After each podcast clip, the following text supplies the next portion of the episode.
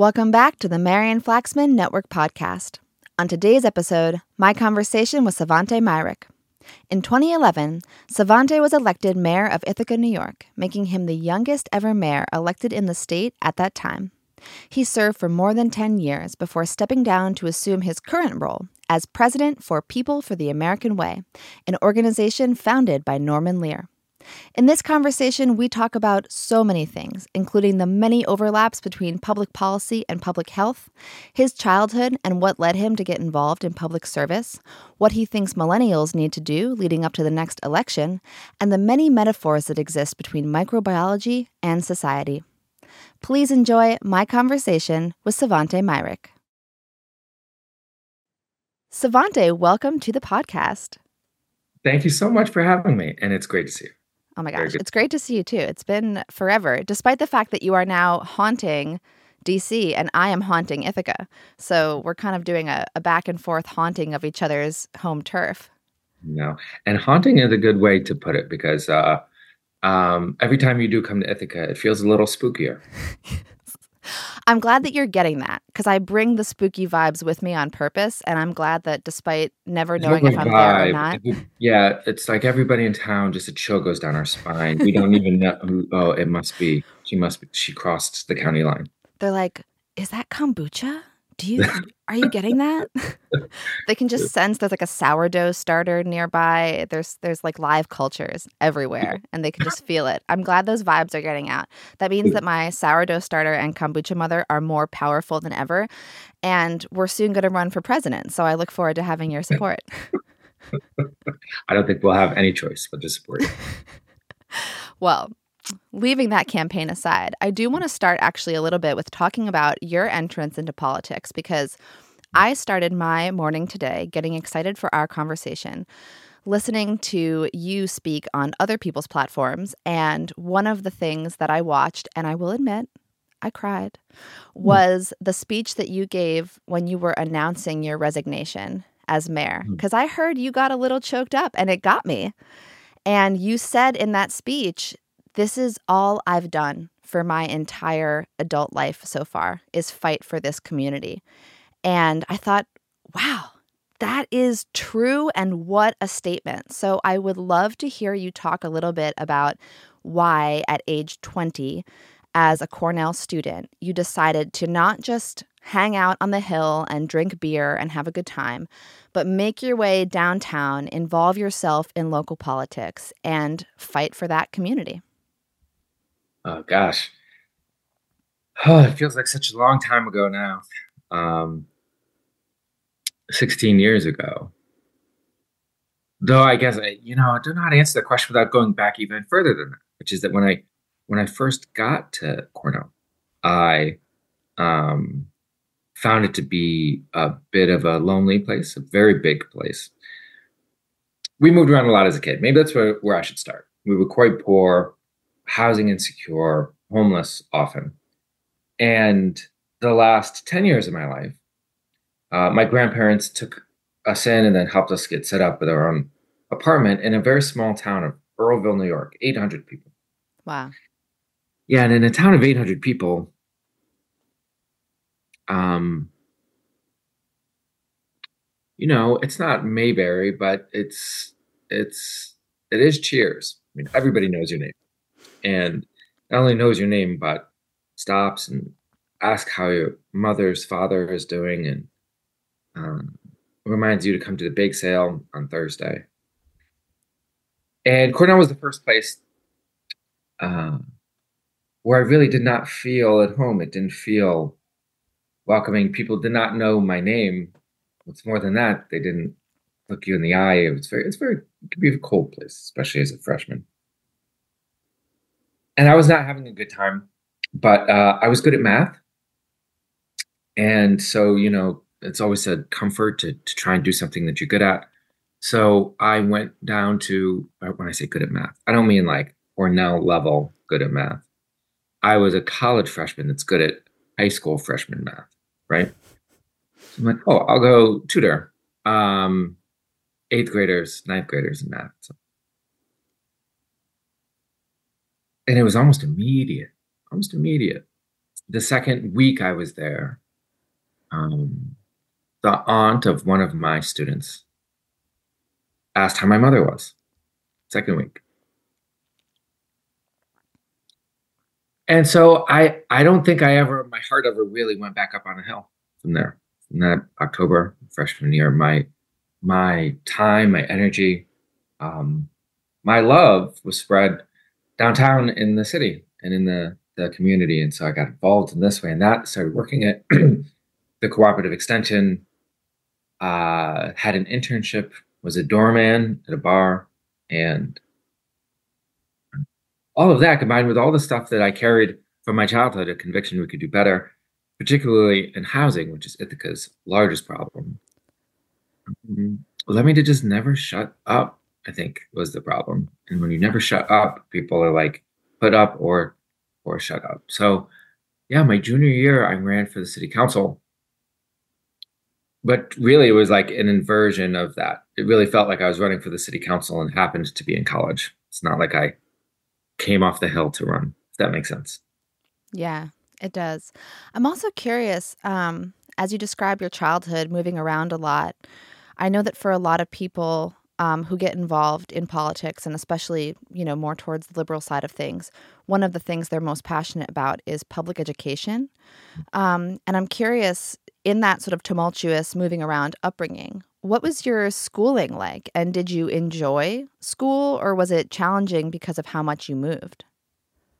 Yeah the more we moved the more challenging it was. And um, frankly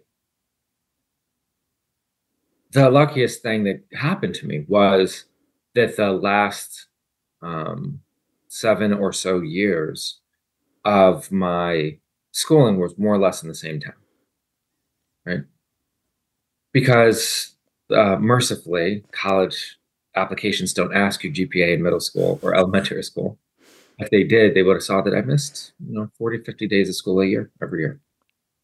And it wasn't because I wasn't I just never felt comfortable. You know, you move around and you have a hard time making friends, but also it's just it's so much anxiety around it. you know, switch schools middle of a year, you've switched subjects.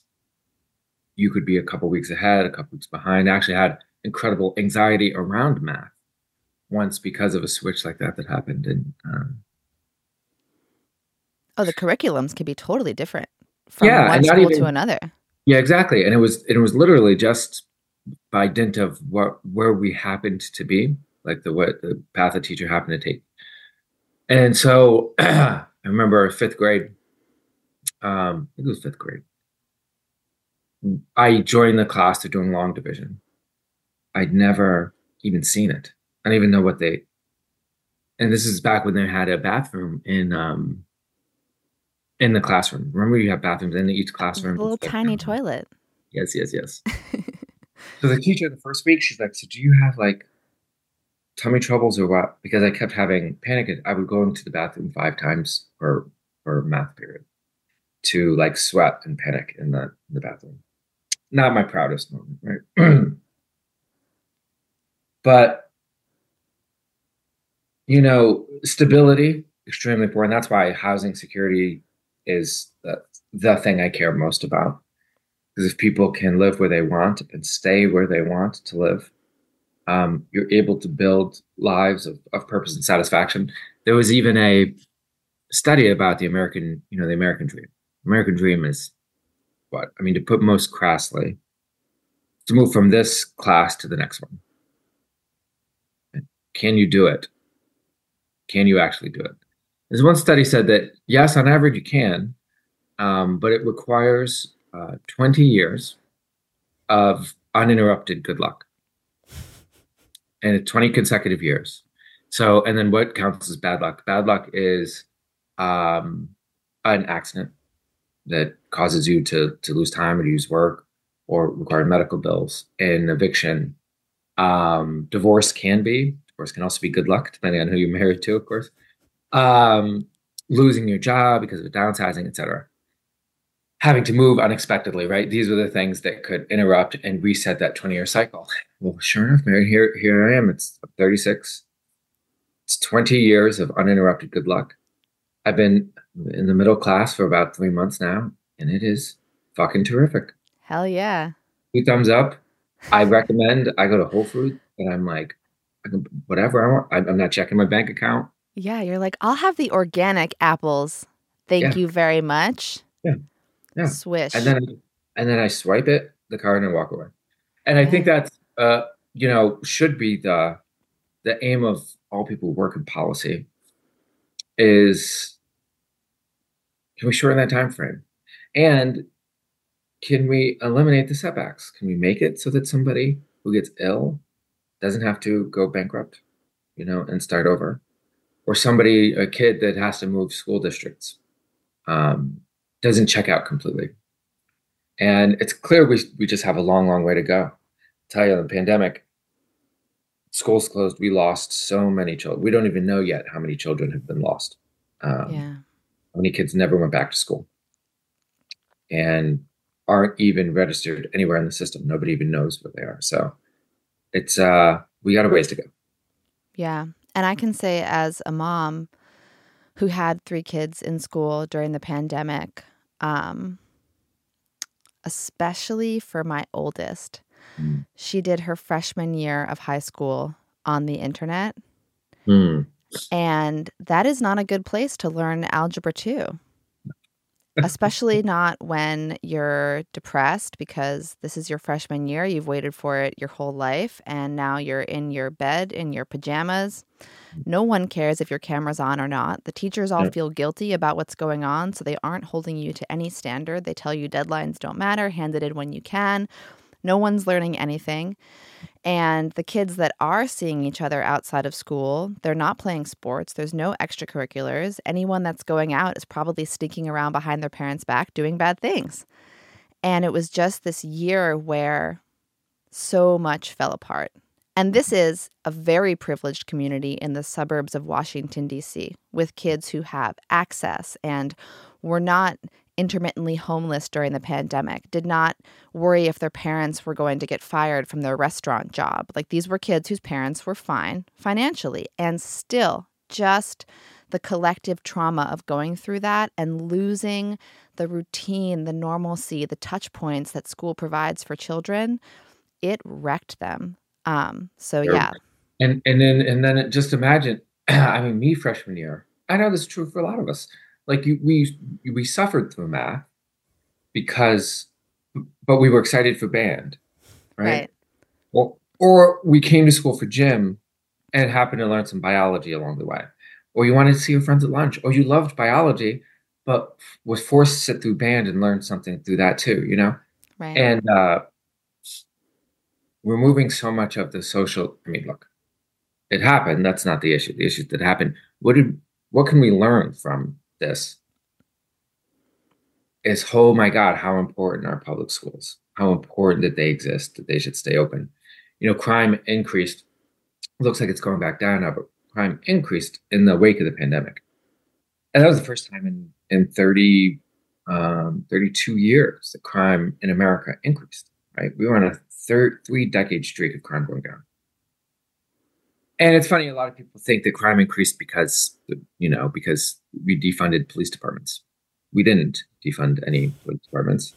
Um, in fact, they're the only things we didn't defund. We closed the schools, the after school programs, we closed the job centers, we closed the playgrounds and the parks, and crime went up. So, what should that tell us about what it takes to bring crime down? Right? Let's build twice as many public schools as we have. And for me, it was it's you know schools, but it's just adults, yeah. other adults.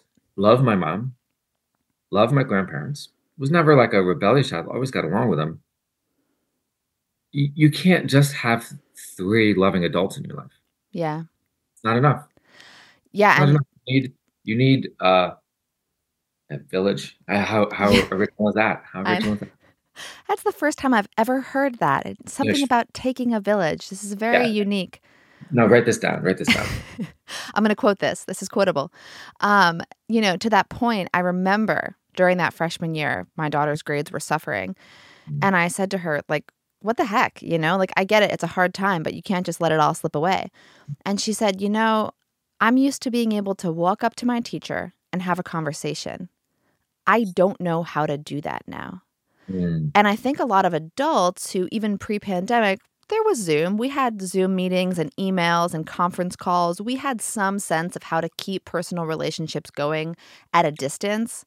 And even for adults, the transition obviously was difficult. But I think for a kid who her only experience of having a job was attending school every day her entire life, to suddenly be navigating how do I schmooze my AP English teacher over Right. email? She had no tools for that. So, Yeah. yeah. And even in yeah, adults, as you say, we we always said in City Hall that the the the pre meeting and the post meeting are more important than the meeting. Yes. You know, everybody's in the room, and it's like, oh, hey, by the way, I did see your email. I was let me just tell you now because I didn't get a chance to respond. Oh yes, and actually yes, let's let's agree to do that next Thursday. Okay, now let's start the meeting. Right? Right. Can't do it on Zoom. Right. And that post meeting, hey, I know things got heated in there. Do you want to go talk about it? I hope you understood where I was coming from. Also doesn't happen on Zoom. So a lot of our civic interactions have gotten worse and more coarse um, as we went online. Yeah. So there's two things that I want to interject here. Um, and then I have more formal questions for you, although we could just chat all day. But um, the first thing is that this sort of makes me think big picture how, you know, you work in policy and politics. You're passionate about, ooh, you're passionate about housing security. Um, and yet immediately we're talking about the pandemic. And obviously it's a hot topic, but it also really drives home this concept and one of the reasons that I wanted to speak with you, which is like you can't separate public health from a functioning democracy. These are things that are completely interdependent and a functioning public health system relies on a functioning society and democracy and a citizen, you know, populace. Um, and so I think that even though you might not think of yourself as a public health professional, I see you as a public health professional because the work that you do is so important to public health. Um, so that's one thing that I wanted to just drop in there after that little side note. Yeah. and again, I And- just I, I I mean I agree with you. I think on on societal as well as personal levels, two problems dwarf all others. And those are money problems and health problems. And you th- you you think on a personal level you've got problems as you're going through your day or through your life. Um, and when you encounter either a money or a health problem, boy, does everything else shrink. Oh my god! When you're waiting for those test results, how how how bad really is the wallpaper in your apartment, or how annoyed really are your coworkers? You know, uh, antics like those. those are a problem of a different magnitude, and at the societal level, that's true too. And I do think of particularly democracies, not just government, but democracies as a form of government Mhm. um, should should function as a healthy screening. You know, you, you're going to be able to nail this metaphor better better than I can. But like, what what what would be the system of the body that clears toxins from the um, The people- liver or the lymphatic system, maybe? Okay, sure. Yes, thank you. Um, exactly, uh, because there shouldn't be. Um, and this is what's so frustrating because this is this is democracy is the only system we figured out so far of government that should encourage optimism, not cynicism. You know, when I right now I spend a lot of time registering voters and convincing them to vote. And folks will say, ah, well, politics are corrupt. That's why I don't vote. Oh my God, that's why you should vote. That's the whole point. It, that's like saying the air is so polluted, I don't want to plant any trees. Uh, the trees clean the air, right? It's like votes clean the politics. And of course, in a dictatorship, you should say there's no point in trying because the dictator is corrupt. Different, right? But here we have a chance to prevent that and uh, I do think it's part of a healthy um, body of a nation if the democracy is functioning healthily because it will clear out and screen out quite a lot of toxins that could that could otherwise take us over. Uh, I love that you brought the liver metaphor into this because I was just saying to a friend, I was talking about the liver, and I think that it's a great metaphor for a democratic government because what I was saying to this friend is we ask so much of our liver. And then when it struggles to function, we feel like it's not good enough and we get frustrated with it. But our liver, you know, when you hear sort of like pop science conversations about the liver, it's like, oh, it it like removes toxins and like it helps you like party on alcohol and then it'll like help sweep the alcohol out. Like, yay, the liver. But like, oh, by the way, the liver stores glycogen so that when you're sleeping overnight and you haven't eaten for 12 hours, you don't die. And oh, by the way, the liver is constantly communicating with your gut and having a mm. conversation about how it should function optimally in response to the different microbes that are present in your gut. And oh, by the way, the liver digests fats. Like the mm. liver is responsible for, you know, garbage removal, public schools, like basically to sort of bring this metaphor home. It sounds like government. And like we ask so yeah. much of the government, and then when it's not perfect, we're like, it's bad. Yeah. It's like, whoa, maybe we're putting a lot on it, and it needs us to like, you know, do some maintenance some work. Drink, drink some water. Exactly, well, exactly. Take so, a week off from drinking. You know. Yeah. And I and I don't and I don't. Um, I know the vast, vast majority of what government does sounds like just like the liver. I mean, I just learned four things I had no idea. Um, are invisible, exactly, which is an issue. You know, th- there's there's there's some things that are hyper visible.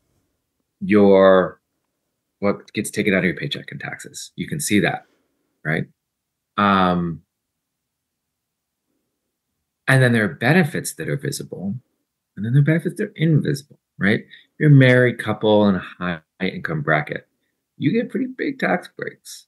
But nobody sends that check to your house with a with a stamp on it that says this is for being married and for owning a house.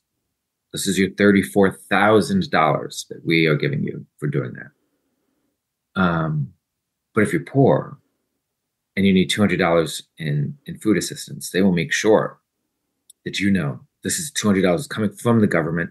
And not only do we want you to know that, we want the clerk at the in the store to know it. We want the people standing behind you in line to know it. So we label certain things, but most things not only are unlabeled but unthinkable. Sometimes to force myself back into a place of gratitude, I will try actually, and think consciously of every system that's keeping me alive and healthy and thriving. And it's exhausting. By 9 a.m., you're done. You can't even think of it anymore. You wake up, you say, I slept through the night because I had no fear that this building was going to collapse around me because it had been inspected, it had been built to code. Um, I had no fear that a fire was going to claim my life in the night because there's fire department, that a raving band of pillagers was good because the police department was just going to come into my house and take me and my my stuff. And then I woke up. Okay, now what? I turned on the faucet to brush my teeth and water came out. Can you imagine? That 99% of humans who've ever lived I've never had that experience. Never. it was clean. The clean water that I could drink, splashing all over my body willy nilly. Oh yeah, and w- with without concern for either the cost, because the government subsidizes water to an alarming degree. If you the price you're getting out of the pump for water based on what it actually took to get the water to you, these miles and miles of underground networks. And then I flushed the toilet and anything I didn't want to in my house was whisked away as if by magic. Right, and we're we're at like six thirty five a.m. by now, and experienced several miracles brought to us by a vast conspiracy of of generally well-meaning people trying to build a government structure that allows us to live lives of purpose and satisfaction. As before you get on the road, cross the sidewalk, street lights, that that that the other cars on the road are not going to spontaneously combust around you because they too have been inspected. Although you're in California, so the house collapsing on you and the cars exploding is more likely than ever. Those are self driving cars. That's actually true. That's actually true. But even that, just that the other people in the cars probably took a course and had to get a license, and that when I stop at Starbucks, that the the general hygiene is inspected by a health department, so I'm not going to become deathly ill. Th- these are all things that in a libertarian world, um, our our days would be much nastier, much longer, uh, much harder, with more suffering, more fear and suspicion, and a lot less productive. I mean, by the time you left the house for the day, you I, I'm not sure you might ever leave the house for the day. And so finding a way to communicate that to people who who get so see one thing their government did that they did not like and they go, see, so taxes are a waste. Right. Well, and again, I mean, I could absolutely play this whole metaphor out with the body because you wake up with a bad hangover and it's like, ugh, my liver not Yeah. doing its job. And it's like, okay, well, if you really went down the list of all that it did for you last night while it was processing that alcohol and also digesting your dinner, you'd be very impressed. Right. Um, and I think what this kind of brings up for me, and this is a conversation that spans public health, public policy, human health, family dynamics, Mm. is this space between optimal functioning and functioning, and Mm. whether or not it's possible to appreciate functioning while striving for optimal functioning. I think that it is. And I think that a lot of people think that it isn't. And that's where they get so frustrated. Yeah, yeah, I hear exactly what you're saying. I think wh- which is that the, um, I mean, I, I hope it's clear how grateful I am for everything government and it's not just government, this collective, the power of collective action has done to make people's lives easier um, and better. And still, I've spent, as we just said, my entire adult life um, uh, stirring shit up because I'm not happy enough because it's not good enough. And I think it's possible to to both um, think that good is good, right? Good is good. It is good that things are good, right? It's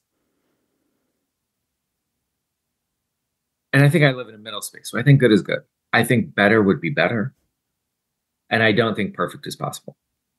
Yeah. So I don't get discouraged when things aren't perfect because I'm like, I don't think it ever will be. So I'm not bummed out by that. But I also do think we could do better. I think it's one of those, what's that math problem where you cut a line in half and in half and in half again, cut it in half again, and half again. You'll never actually reach the end of the line. We'll just keep getting closer. That's fine by me. Let's keep cutting it in half, you know? yeah. If uh, if we can make housing a little bit more affordable next year, let's do that. Make transit easier next year, let's do that. Bring down healthcare costs next year, let's do that. And if if we can't next year with one vote fix everything, well then fuck it. Why do we bother? Politics is stupid. I don't like the guy running for president. I'm not going to get involved. That's I think a danger. That's the dangerous attitude. If Right. People people want to fix it in one swing. It's like you know they want to take one pill for their liver or or um, hope that the, their next fad is going to be the thing that solves everything. No, I just just try and try and do better. Yeah, and I think that that is, um, I mean, first of all, I think that the human body Mm. is not built for perfect. It's not built for steady state. We are animals designed and- for dynamism. Yes. And so is society. It has to be. You can't actually design a society to function perfectly in a steady state because steady states don't exist in nature for longer than a couple of seconds, maybe Yeah. minutes. And so if you think to yourself, my goal with my health is to reach a place where I am perfectly healthy 24 hours a day, where all my blood work always looks great Yeah. and my heart rate is steady, well, then you would never exercise. Right. Right. You would never go on a first date. Yeah. You would never do public speaking. Anything that made you feel excited, thrilled, nervous, alive, any scenario where you push yourself, you would never do it because you that would not new recipe. You Can't couldn't try try. You couldn't massage kale. No, let's we let's not get into this. I I I, I feel some way about massaging kale. The but the the I love this about the dynamism. If you've never road work is if you've tried to maintain a system of roads in say Ithaca, New York, you will have learned this really well. Because your ideal is like the road should be smooth. That's their ideal state. They should be smooth. And so we're going to repave them. Well, problem number one the act of repaving makes them impassable. Can't tell you how many people call my office and say, We need to fix these potholes. Also, this road work's ridiculous. Why are you doing road work everywhere? I'm like, bro, you need to pick a lane. You need to pick you need to pick a side here because you can't complain about both. I will accept the complaints about the road work or the potholes. No. And so okay, step on, and then boy, I man, I, I would get so excited. We'd pave a street, and I would just stand there, beautiful, beautiful. It's as nature intended. And then it would rain and freeze. Yes. Six months later, I actually remember literally calling the the director of engineering, and I was like, "Hey, Green Street, we just paved it. There's a crack, it's a tiny seam running down the left side." And he's like, "Yeah, yeah." That's called job security, my friend. I'm like, well, we what- left that seam. Yeah. No, he goes, what, do- what are we going to do about it? He goes, today, nothing. But 10 years from now, we'll rebuild it again because it's going to get worse next year and worse the year after that. And while it's getting worse, we'll be in other neighborhoods in the city, repaving other streets that are in year nine or 10, sometimes 14 or 15 of their replacement cycle. And I mean, that's a that's a really good lesson because of course you do. You want it, you want things to be perfect, but the best we can hope for are efficient cycles, right? Of dynamism. I love how you how you put that. Yeah, I think one of the things that I, um, you know, as you know, I returned to school as an adult after working in the food industry and in sales and business for more than 10 years and taking my experience in those fields and in management and then diving into public health and then immunology and nutrition, I've been able to see a lot of metaphors that exist between biology, um, especially microbiology, and Mm. functioning societies and, and policy systems. Mm. And I just think that if we expect a steady state, we're wrong.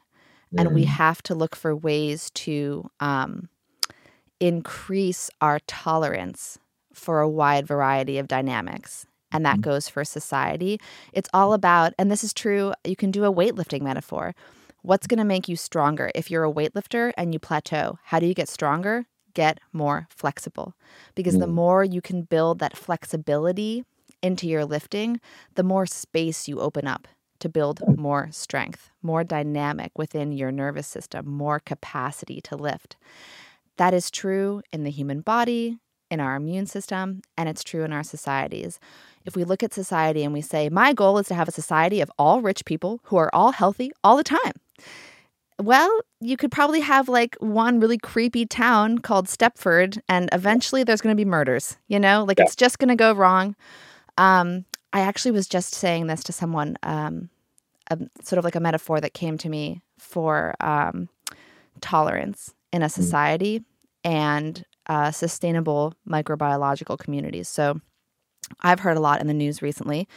Maybe it's not the common news. It might just be like the nerd news when you're when you're looking for nerdy microbiology topics. But I've heard a lot about coral reefs, hmm. and a coral reef is a beautiful ecosystem, and it's extremely diverse, right? Hmm. And then over time, through constant pollution, global warming, temperature changes, only some species will be able to survive. And the species dynamics of that coral reef become more and more homogeneous. They're more and more the same. The number of species shrinks. Mm. Now, maybe you're a, a starfish living in that coral reef and you're like, hey, all my neighbors are starfish. This is sweet. Yeah. Everybody looks like me. I love it in this coral reef.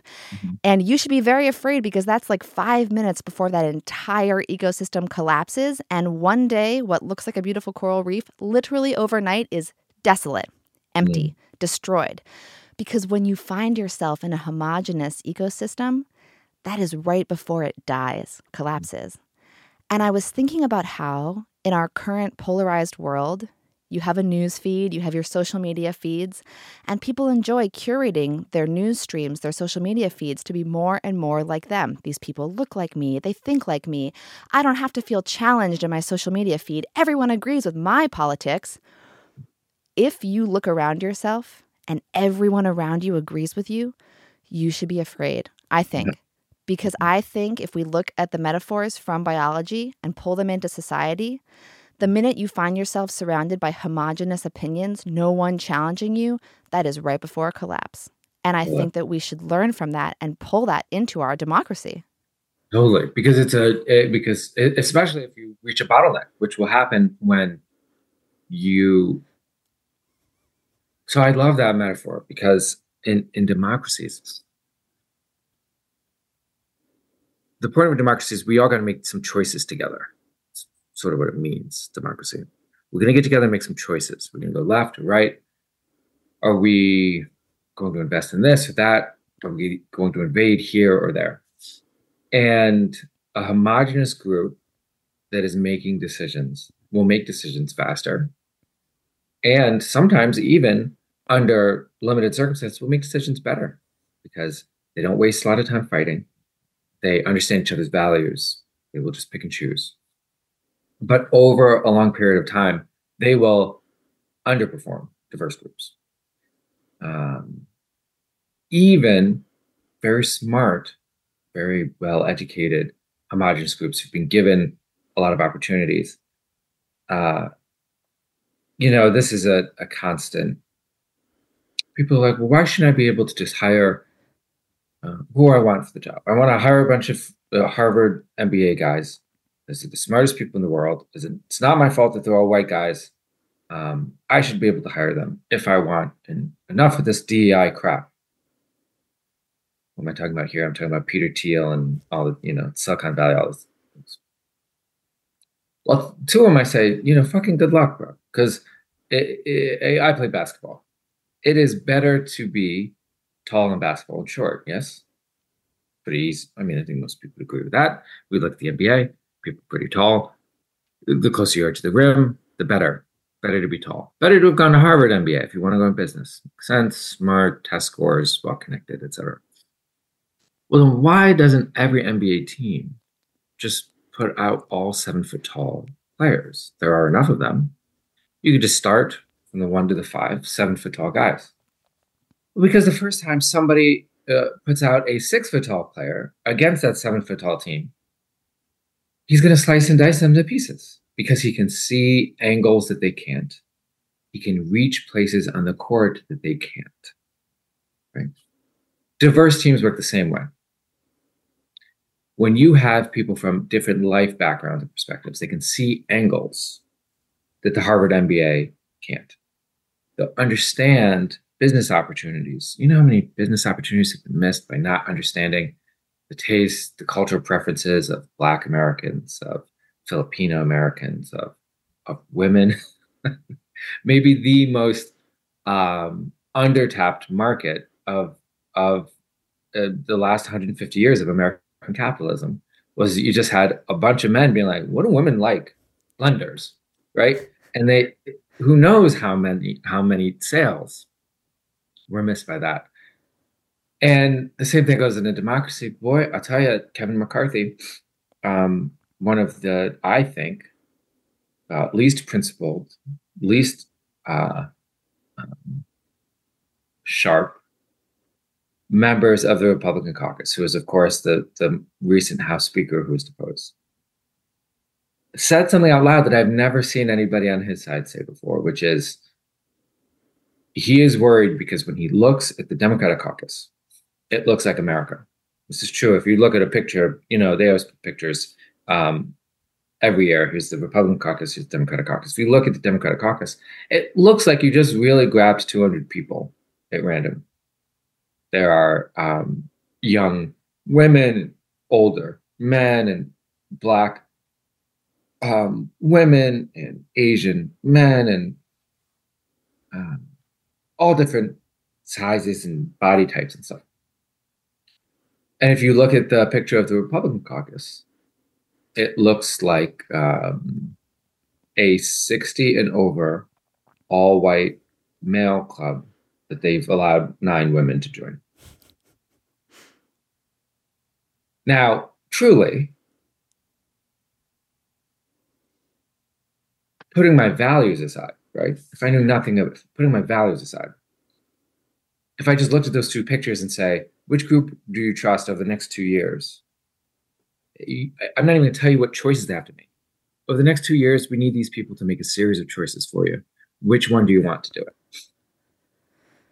I have great affection for white men over 60. Some of my closest friends, my mentor just passed, my grandfather, great affection for white men over 60. It's not that I don't trust white men over 60. Just I'd be like, oh my God, they're all to see it, the, the basketball court from the same angle these guys are. Well, there'll be a whole bunch of diverse viewpoints on this side. Those diverse viewpoints are going to lead us to some better outcomes, I think. Let's let's stick with uh, with that kind of diversity. But of course, you know, to get there means unpacking a, a lot of the prejudices people carry around um, women, around people of color, around frankly anybody who doesn't look like them. And so we're, you know, this is this is still the central, the unresolved civil war of the United States is still around these issues because it's well, certainly not about performance anymore. I can tell you that that that ship has sailed. I mean, there's just no doubt about it that progressive administrations achieve more for the American people. Um, but diverse uh, administrations make people uncomfortable, make certain set of people uncomfortable. So you still got to figure it out. Speaking as a woman, I do love blenders, so they nailed it on that. But many other things they got wrong, like the tampon commercials where they're all playing sports. Yeah. It's like, no, that's not yeah. what we want. Can we just have a day off? I don't know. What is this? this is clearly men who are like, you should be hot every day of the month. We're yeah. like, okay. Yeah, you don't want to go for a swim? And what about the gala? What about the gala at the end exactly. of the night? Put on your bikini and get out there. Don't laze about. Women, ugh. Uh. See, dynamism. We need more tolerance for dynamic existence. Life is change. That is the only thing that we can see that we can learn from nature is change is the only constant. I feel like I just based want to get on, back to your point, if I could, just to say though yeah. that I don't.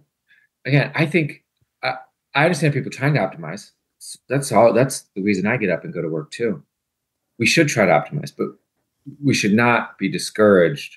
We should not expect perfection because then that is where you get discouraged and you opt out completely um, I'm sure that happens in the personal healthy level too, right? Somebody's been drinking too much, they try and cut back, it doesn't work, so they go, "I'm going to stop trying." It doesn't work. I'm just going to all, you know. The same thing can happen in government, and I think it's very. I mean, let's just put it in very real terms for right now.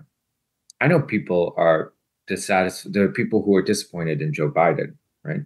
So they think, well, that's it. I'm never going to vote for him or for anybody else my God, can you imagine? It's like saying my my liver didn't work well last night, so I woke up hungover this morning. I think I'll have it removed. I think I'll have it especially when he asks what the issues are. Why, why don't you like Joe Biden? Because he's too old. Donald Trump is three years younger and twenty years crazier. Like, what are you? What are on foreign policy? He's not doing enough to protect civilians, as compared to to Donald James Trump. Like, you know, so, and I think that is the fault, of course. I think there are things that Biden should be doing better. That's the first thing. I don't want to victim blame, right? There's, that's, but the, the, the second problem really comes when people thinking, if it's not perfect, then I'm not interested. Right. If I can't optimize, then I won't bother. Yeah. And uh, that comes from a failure of expectations, like which, as you said, will not, not always be perfect. There is going to be cycles. What we can try and do is we can, of course, try and make our health better. You know, we can lower the rate of recovery. We can eat better food. We can do all, all of those things, but um, we should try without being discouraged by a failure to reach perfection. Yeah. That just really quick. And then I, I want to hear um, you hinted about your older white mentor. So I want to hear a bit about that friend. But um, I just want to share that on this topic of, you know, not letting perfect be the enemy of good, which applies to both personal health and society. I think every single podcast episode that I recorded, from the first one to maybe the seventh one, mm. one of my kids would get sick and or not sleep the night before. It mm. just it was like a curse. And it was like the universe challenging me. Like, "Oh, are you mm. going to cancel because you didn't sleep last night? Is that what you're going to do? Like you have this person scheduled, you have everything set up, you're going to cancel because it because you're not going to feel your best?" And no, I wasn't going to cancel. I was going to show up. And I had to kind of prove to myself that even though I was run down, hadn't slept, I was going to still show up. Same thing as a mom of three going back to college. I mm. had finals that I came into having not slept because I was holding a coughing child all night. What am I going to fail it? No, I'm going to keep my 4.0. God damn it. Like, that's what I came here to do.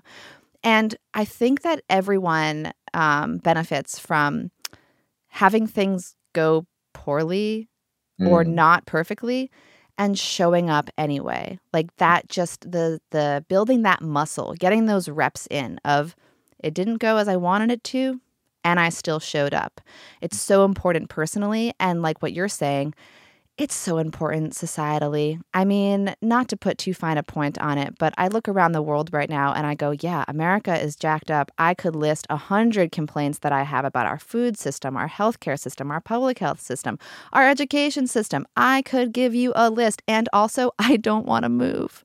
There's nowhere else that I want to go. Like, what a terrible and beautiful situation to be in, right? It's like when you look at your kids and they're driving you crazy, and it's like, you are driving me crazy. And yet, I don't want somebody else's kids. You are my kid. I want to help you figure out how to get through this. We're going to get through it together.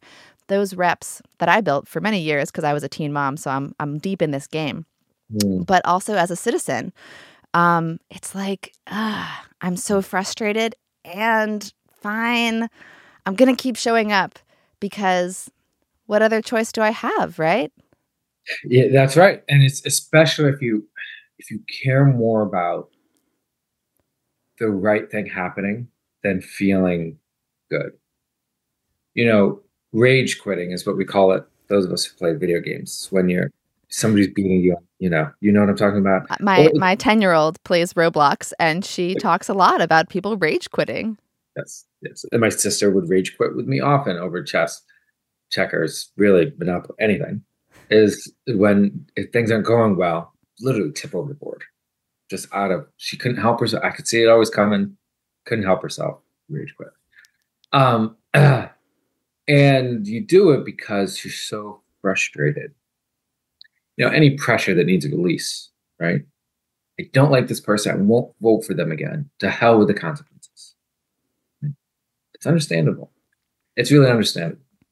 And I think I've even seen people try to come to a logical conclusion. Well, no, if if I don't vote for Joe Biden, then the country will be punished with more with more Donald Trump, which will be what they deserve. And it'll be a shock to the system to accept everybody and gets us to a better place eventually in the future. So I I'm willing to go through four years of Donald Trump to, to send that message to the Democrats or to the political system or to the whomever. Well, first, it, a lot of people said that in 2016 too. Um, uh, I'm glad they were able to survive it. There are many millions of people who weren't. And because of our pulling out of climate treaties, because of our eradication of trust, and the the the Atlantic Alliance, Transatlantic Alliance. Because the bigotry that I mean, not to mention the slow response to coronavirus, but because of the bigotry that's been allowed to breathe and breed. Well, it's just come from an incredibly privileged place to say, I will survive it and I want to send a message to everybody else. This is the first thing. But this the, the second thing too is None of us are that smart. None of us are that smart. We don't know how this message is going to be perceived, especially a second time, right? Electing Donald Trump a second time might not just send a message for four years. We may never get an election again. I, I, I don't mean to sound alarmist. I mean, you've known me a long time. You know that's not usually my style. I don't run around screaming about hyperbolic. This, you know, I'm I keep my blood pressure pretty low, and I never tend to panic, and I just always talk through everything. He means it this time. I think he was four months away from figuring out how to pull off the insurrection. I think if the transfer of power was scheduled for like May and not January, then January 6th would have happened in like April and he would have he would have pulled it off. He has just started to figure out, he now has released a plan. He just started to figure out how um, to avoid any supervision from the United States Senate at all. Uh, we're getting too deep into politics here. I know this is not the point of the podcast, but if we thought it was bad last time, this guy has already stated his intention to just have acting secretaries of everything, which means the Senate does not have to approve anyone, which means uh, he could make his cousin the Secretary of Defense. He could make his uh, bodyguard the Attorney General, and he can run this like a banana republic. And uh, when the next election comes up, he'll just say, "I'm getting reports from my cousin, the Attorney General, and my uh, bodyguard, the Secretary of Defense." that there's a serious uh, Muslim, globalist, terroristic threat, and it won't be safe to hold the elections next month. We'll let you know when it'll be safe. I like how you almost slipped into a Trump impression there. I could feel it. You were edging. Was, was, was, close. I was fighting myself back. you dialed it back. I did. I did. Yeah, it's um well, okay, so I'm going to go a little bit out of order and jump down to a question that I had written here because I think that it's important, um, sort of branching off of this topic. Don't most people want the same thing? We keep hearing America is more divided than ever, and leaving aside what obvious horseshit that is, isn't it even worse than that? Like, isn't it just so clear when you sit down with people real people and have real conversations and you don't take it to a political, you know, red versus blue teams kind of a place, but you sit down with someone as a human in communities all over the country, which I know you've been doing, and you ask them about what they want, what their American dream is. Don't most people want the same, if not similar things? And if so, why are we addicted to believing this story that we are so different, that the other guy is definitely our enemy, and that it's a better idea to put a strong man in charge to bully everyone than to maintain a free functioning society? Yeah. Oh, we do want the the the same things. I mean, to a degree that I think would alarm most people. I think you you those of us who worked in local government know this. But if you just send a survey to people, left, right, center, and uh, listen almost every government function and say, hey, how do you feel about clean water? We like it? Yes. Be willing to pay for it? Yes. Okay. So should the roads be smooth? Yes. Um, should streetlights function? Yes. Should a fire department, a socialized fire department, protect everyone, regardless of whether or not you paid your fire insurance bill, right? Which is what some places still have private fire insurance as opposed to socialized fire departments. I mean, on and on and on and on. You know, there will be areas of disagreement about well, who should bear the burden of these um, services? Should the rich pay more, uh, or should everyone quote have skin in the game? Right. That question has for a long time, probably the last fifty years, been the main dividing line between the parties. Which is okay. Most people want the same thing. How do we pay for it? Do we have more progressive taxation? or do we have a flatter tax? The Democrats wanted progressive taxation and the Republicans wanted a flatter tax. But there was always, and in all people, this really dark current underneath that question. And um, there was a bit of a gentleman's agreement in American politics that neither party would flirt with that current too deeply. Republicans did it. a little more than Democrats, right? They would wink and nod and dog whistle. George W. Bush would say a little something that said, hey, you know, dark current. What is the dark current? Let me actually like, let, us be very, very real about this. Most people want the same things, right? Most people want the same things. But there are some people who are worried that what's standing between them and what they want are others. Others. People of a different religion or different skin tone. Um, just even if it's people from that other town over there that I don't know, they are just worried. Hey, aren't those people trying to take my shit? Aren't they? Are they trying to take my job? Are they trying to take my wife? They're trying to take my daughters. They're trying to take away from me the things I care about football or hamburgers or, or the flag, the 4th of July. Somebody's trying to take something from me, right? And for a long, long time, again, both parties were more or less responsible and saying, "Hey, look, that's that's really not what's going on here. Everybody just wants the same things. Nobody's trying to take your stuff. Like, if immigrants are moving this country, it's because they're seeking the American dream. It does not have to come at your expense. If um, black people move into your neighborhood, it's not because they're trying to rob from you, seeking a better life. Let's dispute. Even John McCain, the last gasp of this gentleman's agreement before Barack Obama was elected and the agreement went away was uh, the last person. And he did it several times. I don't know if you remember this during town halls. He people started standing up and saying things that right now don't even sound crazy. Oh yeah, and he would shoot them down. He would shoot them down. They didn't even sound that, you know. They were like, I heard he was a Muslim. And he wouldn't even let her finish the sentence. He goes, please, no, no, please, you have to. It's not true. We have real differences. But I don't think uh, he he is a Christian. He says that he's a Christian, is a Christian, and he only wants good things for this country. We just have differences of opinions, right? We went from that to the president of the United States insisting to this day that Obama is a Muslim, not only a Muslim but a terrorist loving, sending money over to the to the terrorist squad so that they can come here and take your job, take your wife, take your children, kill who's important to you, and take the American way of life. Now,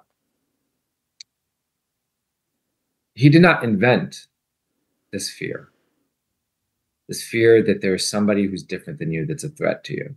He didn't invent it, but he capitalized on it. And I think that genie will be out of the bottle for quite a while. Now, I think there's things we can do about it that actually have very little to do with politics the the antidote. I think it was Twain said the antidote to to prejudice is travel.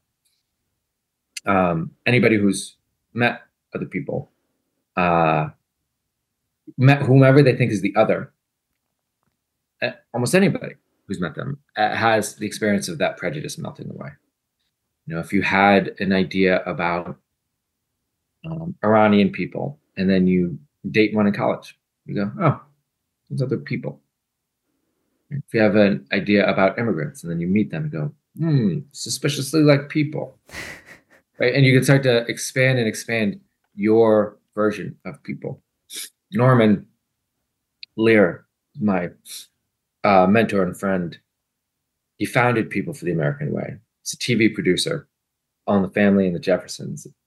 Good times. And he put on um, television in the 70s, the first interracial couple to be seen on television.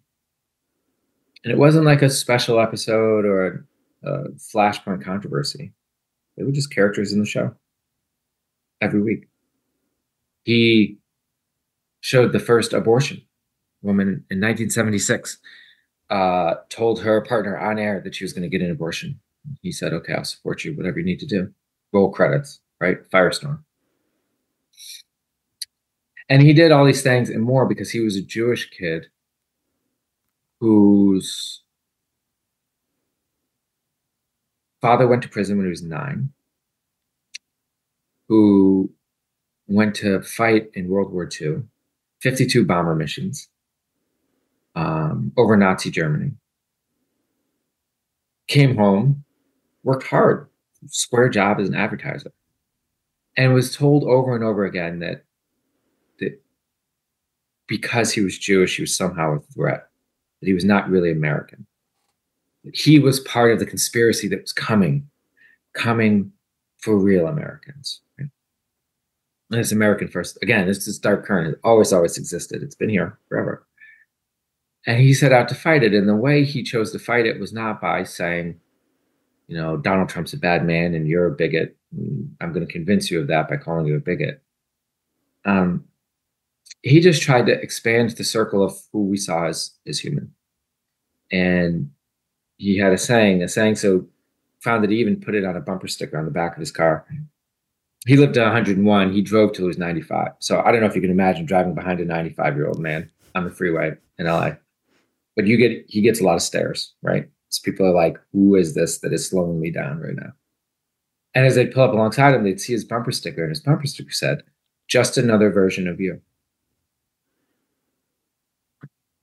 Who am I? I am just another version of you. Boy, Norman, his whole life fought to help us understand that about each other. And I think if we can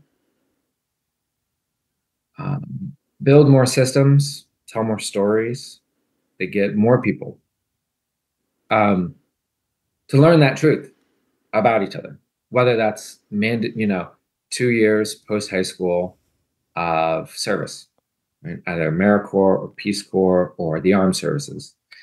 Um, I think that would be a, a, a wonderful way to start to diffuse this horrible, horrible division um, that we're going through. Because you know, people who go in the armed services end up with few, less bigoted views. I don't know if you this. The number one predictor of somebody who voted for Donald Trump in 2016 was number one, more than any other demographic, more than any other socioeconomic, was uh, somebody who grew up and still lived in their hometown and had never left for any amount of time. That uh, makes sense. Yes, because they were convinced of what he would say about other people because they had no firsthand experience of other people. And here's a guy that they watched on TV for decades. He, he played a businessman on TV. He must know what he's talking about. Um, they were sold. I think there's something that I always struggled with growing up, and I think my guess is that you can relate to this, is that I have never had one firm fixed identity Mm-hmm. partially because my background is so mixed, partially because I wasn't raised like in a church or something. So there was no community telling me, this is who you are, this is who you have to be. Um, and my parents are both like philosophers. So they were just so open minded that there was no really restriction on how I expressed myself or developed my mind. And, um, you know, half of me comes from a Jewish lineage that fled pogroms in Europe. And yeah. the other half I'm a certified DAR member because I have relatives you can trace back here into the US to the 1600s. Wow. And um, I'm certain that half of my relatives wouldn't like the other half, you know? Like, so there's that tension that exists within me, which is like, I am personally diverse enough that I represent the fact that sometimes you don't get to choose whether or not something is homogenous. And so it used to trouble me that I didn't have one identity that I could hang my hat on. But now I see it as such a strength mm-hmm. Because mm-hmm. I'm able to slip in and out of different groups, different rooms. Um, even the town that I was raised in was mm. extremely diverse, and um, my high school was like 60% black. So, as a white student, technically you were in the minority, right? But that was just normal. That's how all of us grew up. And uh, the white students were Jewish and Italian, and, you know, like it was a very mixed group. And then I remember hearing about certain types of black white tensions, and I couldn't really picture them. They didn't make sense to me based on my upbringing. And then I went to college and I met white people who were raised only around other white people. Mm-hmm. And I was like, oh, like it was a different type of white person because they hadn't had that experience of being raised among so many other cultures that you just kind of found yourself figuring it out. Like none of us quite belong here and we all have to just kind of be scrappy and figure it out. They had the experience of their community looking the same, everybody belonged, and now they were encountering others for the first time. Um, and so that experience really molded me. And then also my experience of being a teen mom, where, you know, you're 18, 19 years old, a baby is crying, you're mm. going to show up, right? Like I didn't have the chance, the opportunity to just like sleep in and go to brunch. Like I had to show up. And so that muscle memory of showing up despite not feeling my best is there for me. And I'm thinking mm. about for you, obviously you have a mixed background of multiple identities, but also as a kid, being moved around, not yeah. being in control of your circumstances, you didn't have the choice to not show up. I mean, maybe hide in the bathroom having a panic attack a few times, but you weren't just going to not go to school. You weren't going to tell your mom, that's it. You know, you moved me one too many times. I am done being a kid. I am leaving. You had to figure out how to let it be imperfect, but still show up. So, um, I don't know. I would love to hear what your thoughts are on having like a mixed identity and how bringing that into policy is maybe a strength. I think for sure, and I think there's many, many millions of of Americans who who've had similar experiences. You know, not the same, of course, but similar, right? Or or like you have lived with certain identities, and you said, you know, realizing that maybe your ancestors wouldn't like each other I would say maybe because they didn't know each other, right? Because they lived many thousands of miles away from each other and only heard of each other through stories or the, from the pulpit saying these people are enemy or whatever. But they might have liked each other. In fact, at least two of their, at least two of your ancestors like each other quite a lot. it's true. and, and there, and hence here you are. Um, and I think that the there's so many people who have had this experience and and and act accordingly. We say, hey, you know, prejudice was really hard in my family of um, when we were Irish immigrants, and uh, I don't even remember that, but I remember the stories that my grandparents told me, and for those reasons, I don't think people should go through that. I think we were humans then. I think people coming to this country are humans now, and so we should have a human and humane policy. Uh, and I think there are even more people who would think like that if they had some a, better understanding of even their own identity. You know, where I grew up, it's a lot of Scotch Irish um, folks, and I didn't know that that everyone is Scotch Irish because I don't think they know. I asked two of my friends later. Two of them had no, didn't even know what I was talking about. They're just like, "Yeah, Scotch Irish. That's that's what we are." Um, because in a homogenous group, it's easy to, for your identity to become invisible, or rather, for you to believe that your identity is visible. You just don't even think about it. That's why you hear folks say, oh, "I'm colorblind." But it's ultimately, I don't know. I, I just think it's a, a strength. The more practice you can have putting yourself in other people's shoes, uh, the better a decision maker you'll be when it comes to public policy. And you can literally practice it. I, I was in the debate club, surprising nobody. Uh, I, uh, you know, like, really? You weren't a basketball star? No. Um, and the debate club was really, really good practice because I don't know if folks know how uh, those um, sorts of debates work, but there will be one issue and they pick an issue for the whole year. And then you will debate that issue but you don't know when you show up which side of the debate you'll be on. And you'll be on one side, and then the next week you'll be on a different one, and then the next week you get a different one, but it's the same debate. You do it over and over. And so, to be persuasive, you actually have to take that side and argue it deeply. But you also have to think, okay, if I was on the other side of this debate, what would I be thinking and wanting and wanting to do? And therefore, what should I be thinking and wanting and wanting to do? And it it it's a bit uncomfortable for a while, frankly, to live with competing ideas. It's pretty um pretty upsetting. I mean, it can give you like an actual stomach ache. We're like, what do I think? Because it used to be easy if you uh, if you just have the same social media bubble, if you just hang out with only the same people, if you read the paper and form an opinion, but never test that opinion against what the other side actually thinks and wants and desires. Um, it's easy. It's easy. It feels good. It feels righteous. You're right all the time. Very good. But when you force yourself to take the other side and you find yourself finding some convincing reasons to go, oh my God, were the people that I thought were just bad and evil and wrong this whole time, do they have legitimate concerns? That can't be right. Because if that's right, then I was wrong about them. If I was wrong about them, then maybe I'm not a good person. You know, it, it, it, it can get pretty uncomfortable, but the more we can encourage people to split themselves, to be uncomfortable with ambiguity, be uncomfortable with set in a um, changeableness, I think the better public policy we end up making and the more flexible we end up making. You know, this was an issue with the pandemic. You had people who decided really quickly was the was the virus an epi- uh, uh, a existential threat or was it not a big deal? And if you went into one camp that it was an existential threat and never came out of it,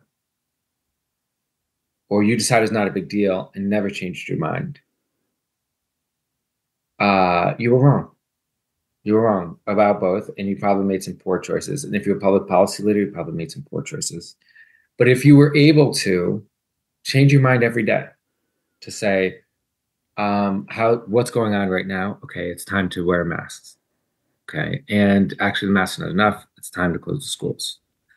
Uh, okay, the virus is receding. It's, we can reopen the schools, but we should still wear masks. Okay, the um, vaccines are here, so we can take the vaccines. We take the boosters. We can reopen most things, right? If you could change as the situation changed, as the information got changed, you made better decisions than the folks who just said, you know, Trump said it's not a big deal. I don't think it's a big deal. I'm not going to change anything or adjust at all the states that did that had higher mortal- mortality rates. And uh, that is a recent example of something that happens over and over and over and over again.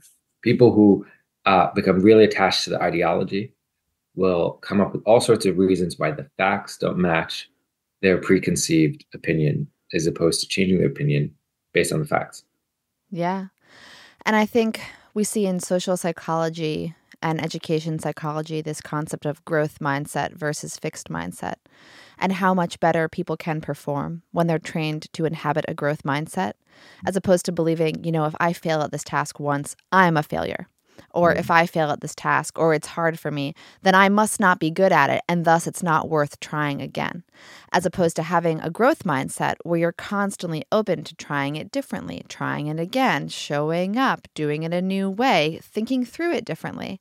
Um, similarly, bringing it back to the weightlifting metaphor, there is strength in flexibility if you mm. are pure strength, you will always hit a wall and max out before the person who constantly maintains both strength and flexibility. So, like you mentioned before, the Harvard MBA. Mm. Sure, that person's great. They're smart. They've obviously played the game well to get through society and life and end up as a Harvard MBA. Mm. And that's awesome. And they bring a lot to the table. But if they don't know anyone who has struggled in the ways that millions of people struggle, then their mindset is not flexible enough to allow for dynamic solution development, right? Like you need that flexibility, you need that tolerance, that open mindedness. Um, and we just see that is true across everything you know you could you could draw metaphors for all different types of situations and and this would always be the theme that shows up which is flexibility a willingness to change a willingness to keep showing up and trying again is critical to survival and to like you said cutting that thing in half and half and half and half and getting closer never quite reaching it but getting closer to optimizing functionality mm. Amen. And I, yeah, flexibility is king. I mean, it's it makes you a, it certainly makes you a better leader. Could Norman Lear touch his toes? Yeah, at a hundred, at hundred and one years old, he could touch his toes. He would See? always joke. He he literally did it on CBS. They they did a, uh, um, Not only could he touch so he did yoga every morning. Oh my God, that was my next question. Yeah, every morning. And he would get, he was like a party trick by the end, you know, 101, touch toes, people would clap. Uh, but he also would love the Tito's martini. I mean, same. Right? Hard to argue. And it took me a while, you know, the first time I met him, he was 94 when we became friends. He ordered a Tito's martini and it cracked me up, but I didn't know until the next day. And I went and Googled it, and Tito's had been founded like seven years before that, which means that at the earliest, he had heard about a new brand at 88 years old and decided to try it.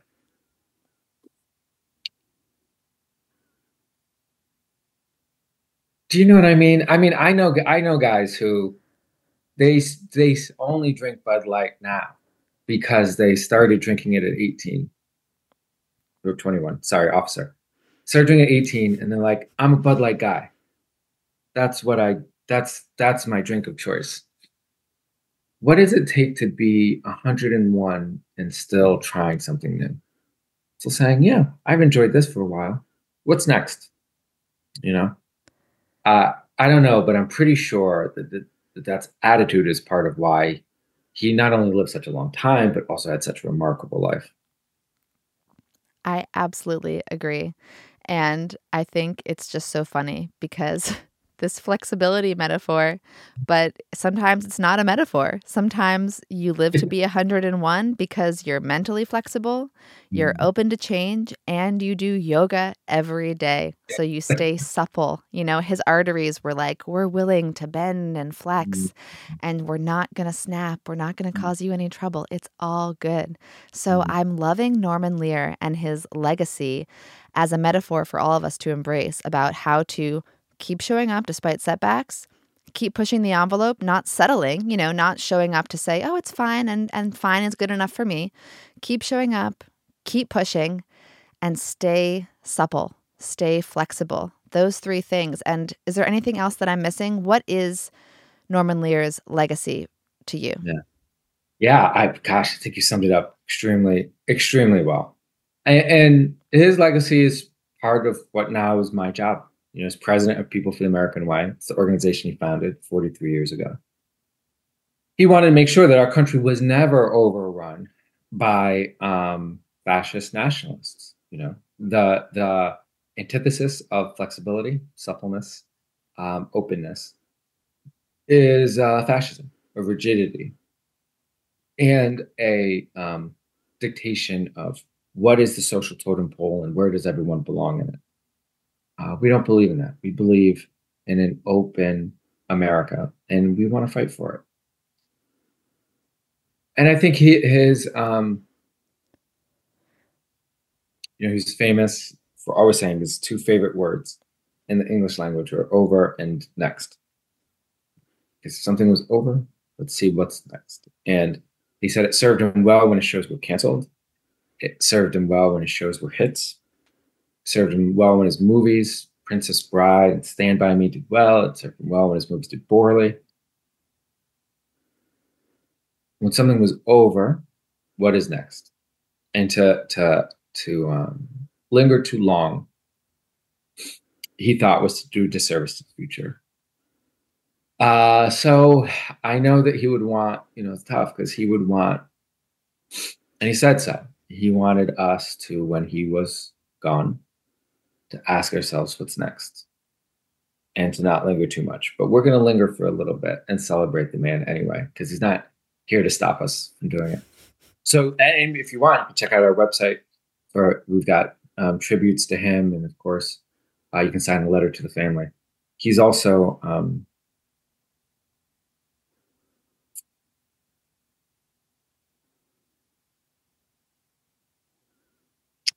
Well, I'll just say we're going to keep working in his honor. He, we asked him about death once, and he said, um, "I'm not bothered by the going; it, it's the leaving I can't stand." You know that. the going, there's something, there's there's happiness out there. Whatever's beyond this is fine. You just all these people, this whole world. There's so much um, that's lovely here that it's hard to think about leaving it. And so I'm comforted by that too. That that wherever he's going to, he, he doesn't mind. And um, I know we'll just miss him. Miss him. Yeah, that got me. I was the tears. They're they're they're yeah. in there because it's so it's so poignant and it's so beautiful and it just hints to the man that he was um, in the sense of the he knows that the work is never done. And so it's like, yeah, I don't mind going, but like I feel bad leaving you guys to clean up, you know? like I'm happy to go home at the end of the night. Like I like my bed, but I feel guilty leaving you to wash all the dishes after this great party. Um, and the work is never done. And that really, again, points to why it's so important for every new generation to find their why.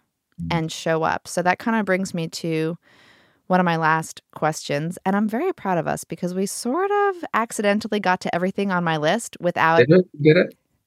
We did it. Okay. But my kind of closing question for you is you know, you and I are both millennials, mm-hmm. very chuggy. I'm just trying to hit all the buzzwords.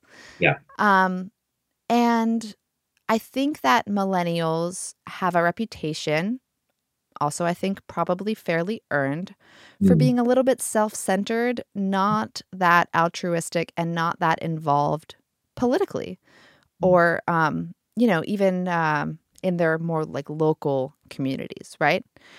And I think part of that, I think you hinted on this earlier when you were talking about um, how the wallpaper won't bother you as much when that medical diagnosis comes in.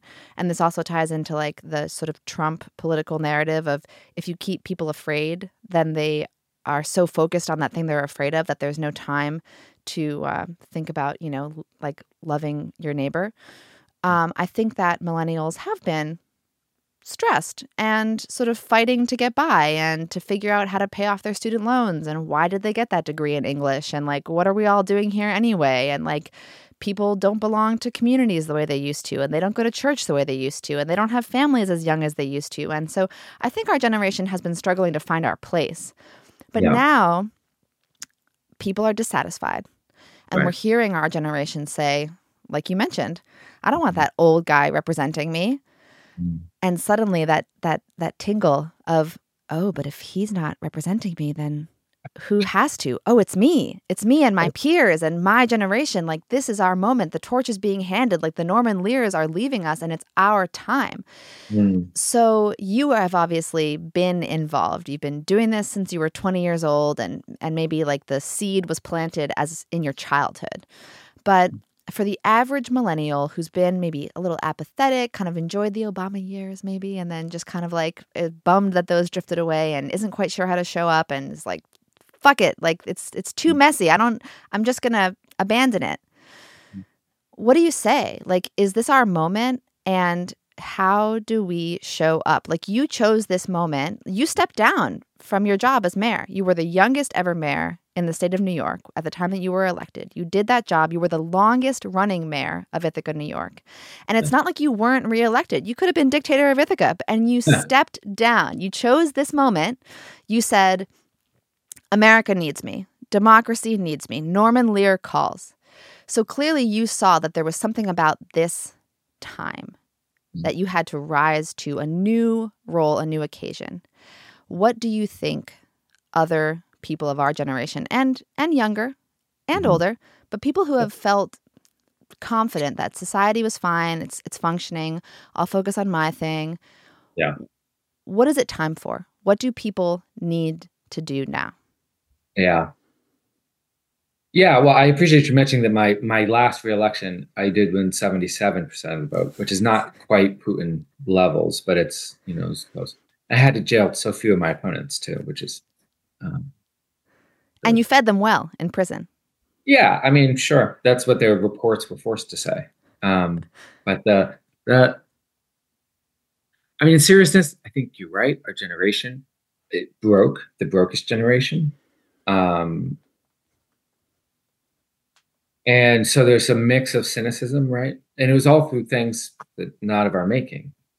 Right? I mean, we graduated into the worst recession since the Great Depression, which was a setback that we'll never recover from. And then what's supposed to be the beginning of our of our earning powers and potential is we're having kids. Uh, the pandemic happens, and during that pandemic, we are being led by a president that we overwhelmingly voted against, but our parents' generation put in power, right? And uh, that builds a lot of resentment and a lot of cynicism. And I I can understand all of it. I understand all of it. I feel all of that sometimes too myself. But sometimes there's an emergency. You know? Sometimes there's an emergency. The cars crashed into a ditch. You could tell yourself, I didn't want to buy this car in the first place. I didn't want to go on this road trip. And lay in the back seat of the car saying, see, and this is why I didn't want to go on this road. trip. Who manufactured this car? Right?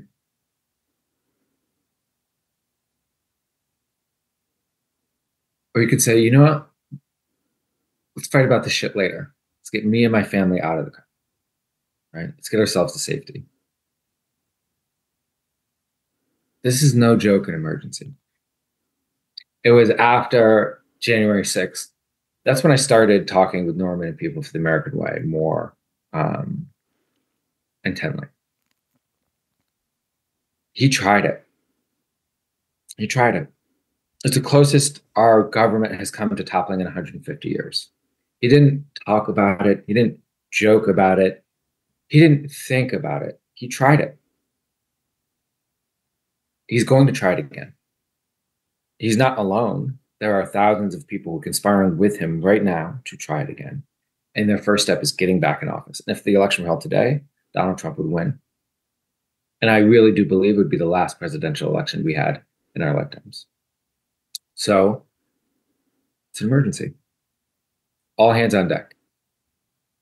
However, you felt about how we got here, however busy we are, and I know we all are, and the kid has to be picked up from daycare. Um, it really can all go away. It has happened before.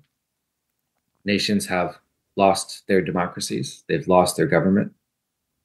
People have been forcibly evicted from their nations when a strongman dictator takes over, and he is going to try it. He's try- he's he's in the act of trying it right now. So, um, millennials need to not only act as if it's an emergency. I also think we have to unlearn a bit of learned helplessness right? Because we are broke, because the boomers, uh, again, some of my favorite people are boomers, but as a generation, the collective political choices were shit.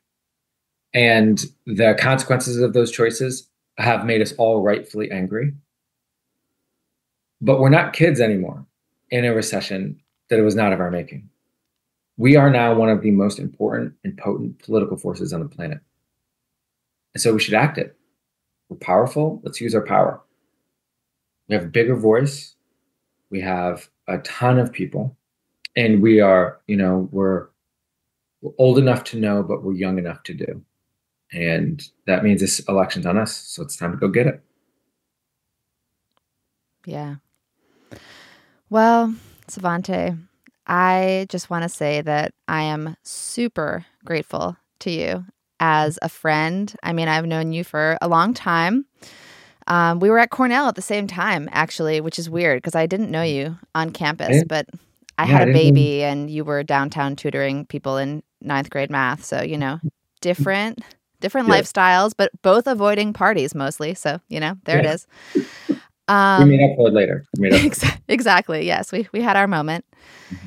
And I am. I'm grateful to you as a friend. I'm grateful to you as a public servant because um, it's not easy Mm-hmm. And um, the public health system has seen. Um, I just had a public health leader on a couple weeks ago, and she said in public health, we always say that when people are talking about us, we know something has gone wrong.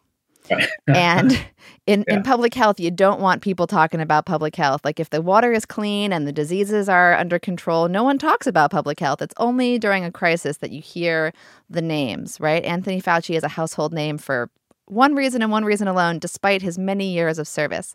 Um, so I'm very grateful for your service and the fact that you've shown up for more than a decade in this capacity, whether or not there were buzzwords. Um, and one thing that we didn't get to, um, and I'll have to point people to some links, some articles about your work, but you have a long history of enacting progressive policies with an eye towards making the world better for a wide variety of people. And I think that that is so important that your work, your legacy shows that you're not uh, playing for a team.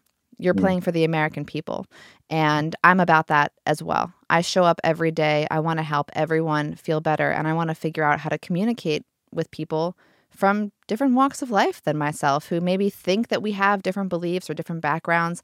I want to find those places where we meet and get along. And I know that you're about that too. So, gratitude to you for that work, for that service, for showing up, and for showing up today despite the jet lag and despite all of the things on your plate. Thank you so much for joining me in this conversation. Absolutely. My pleasure. Thank you.